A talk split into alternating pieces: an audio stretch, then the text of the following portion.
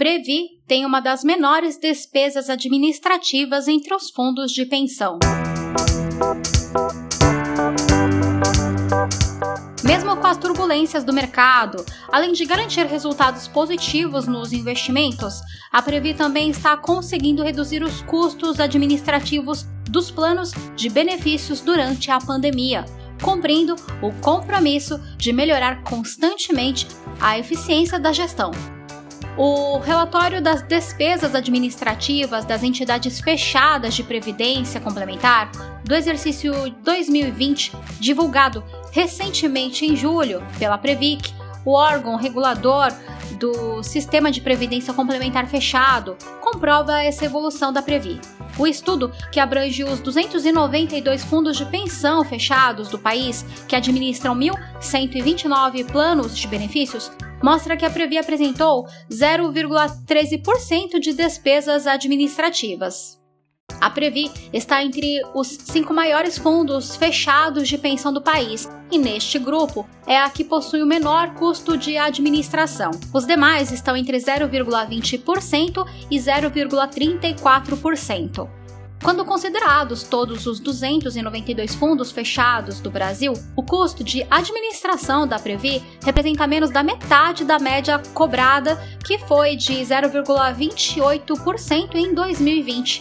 Perguntamos para o diretor de administração da Previ, Márcio de Souza, como é possível a entidade manter um custo de administração baixo. Ele explicou que isso tem relação direta com a constante procura por ganhos de eficiência, que inclui tecnologias mais avançadas de atendimento e até na utilização de energia mais barata e sustentável nas instalações da Previ.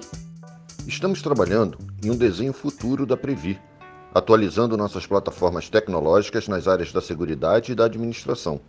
Até o fim de 2022, teremos sistemas que nos possibilitarão prestar um serviço ainda melhor e mais rápido aos nossos associados e a um custo bem menor. Além disso, estamos também revisitando nossos processos para otimizá-los e simplificá-los. O objetivo será proporcionar uma melhor experiência aos nossos associados com mais eficiência. E buscamos eficiência também em nossas despesas fixas. Em breve, entrará em produção nossa usina fotovoltaica, que permitirá uma economia de 27% em nosso consumo de energia.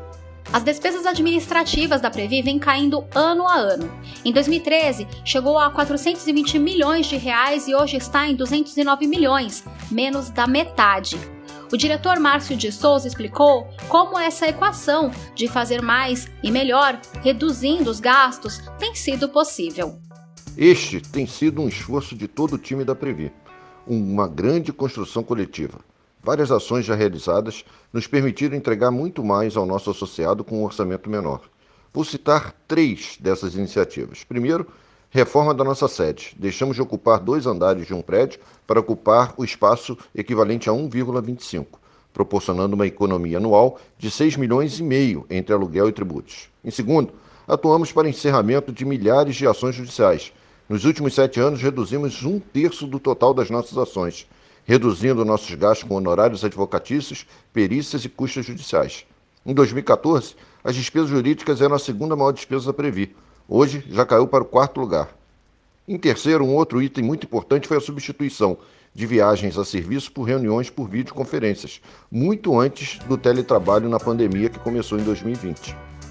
O custo de administração da Caixa de Previdência dos funcionários do Banco do Brasil continua entre as menores se comparado com os 1.200 fundos de previdência abertos no país, onde o custo médio de administração de uma carteira de ativos semelhante à da Previ é de 1,33% ao ano, ou seja, 10 vezes maior que o 0,13% da Previ.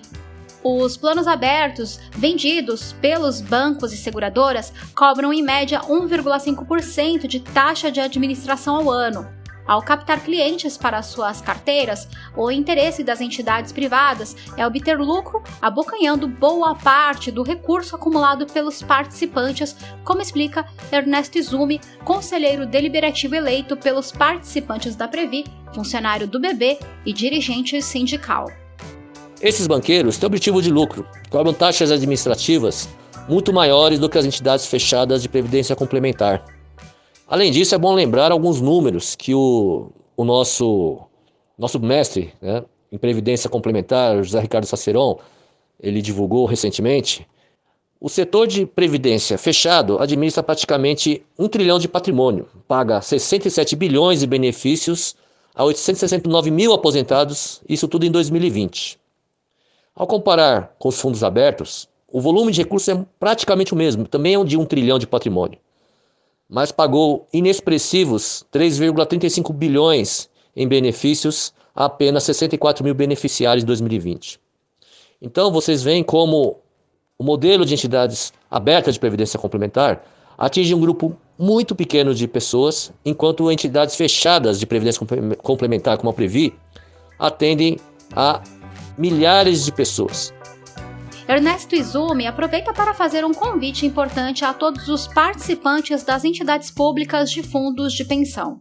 Colegas do Banco do Brasil, da Ativa Aposentados, associados à Previ, colegas trabalhadores de outras empresas que participam em entidades fechadas de previdência complementar, como Banesprev, como Economos, Funcef, Petros. Eu venho aqui hoje convidá-los a participar de um debate fundamental para suas aposentadorias, presentes e futuras.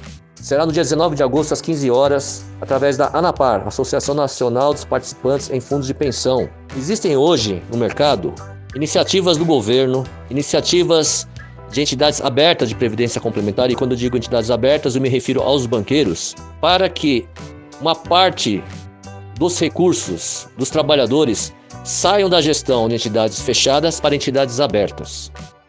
O seminário irá debater formas de barrar algumas das propostas do grupo de trabalho chamado Iniciativas de Mercado de Capitais, IMK, composto por Banco Central, Comissão de Valores Imobiliários, órgãos do Ministério da Economia, Previc e 13 associações do mercado, incluindo a B3. Com a justificativa de regulamentar a reforma da Previdência, o IMK propõe a revisão das leis complementares 108 e 109 de 2001, permitindo que os bancos e seguradoras, entidades que, como já vimos, cobram maiores taxas de administração, possam gerir os planos dos servidores públicos.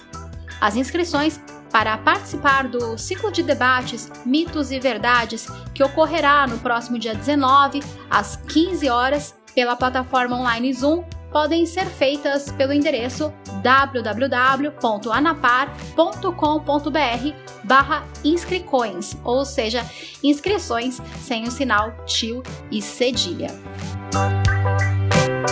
Até o próximo podcast, Associados Previ.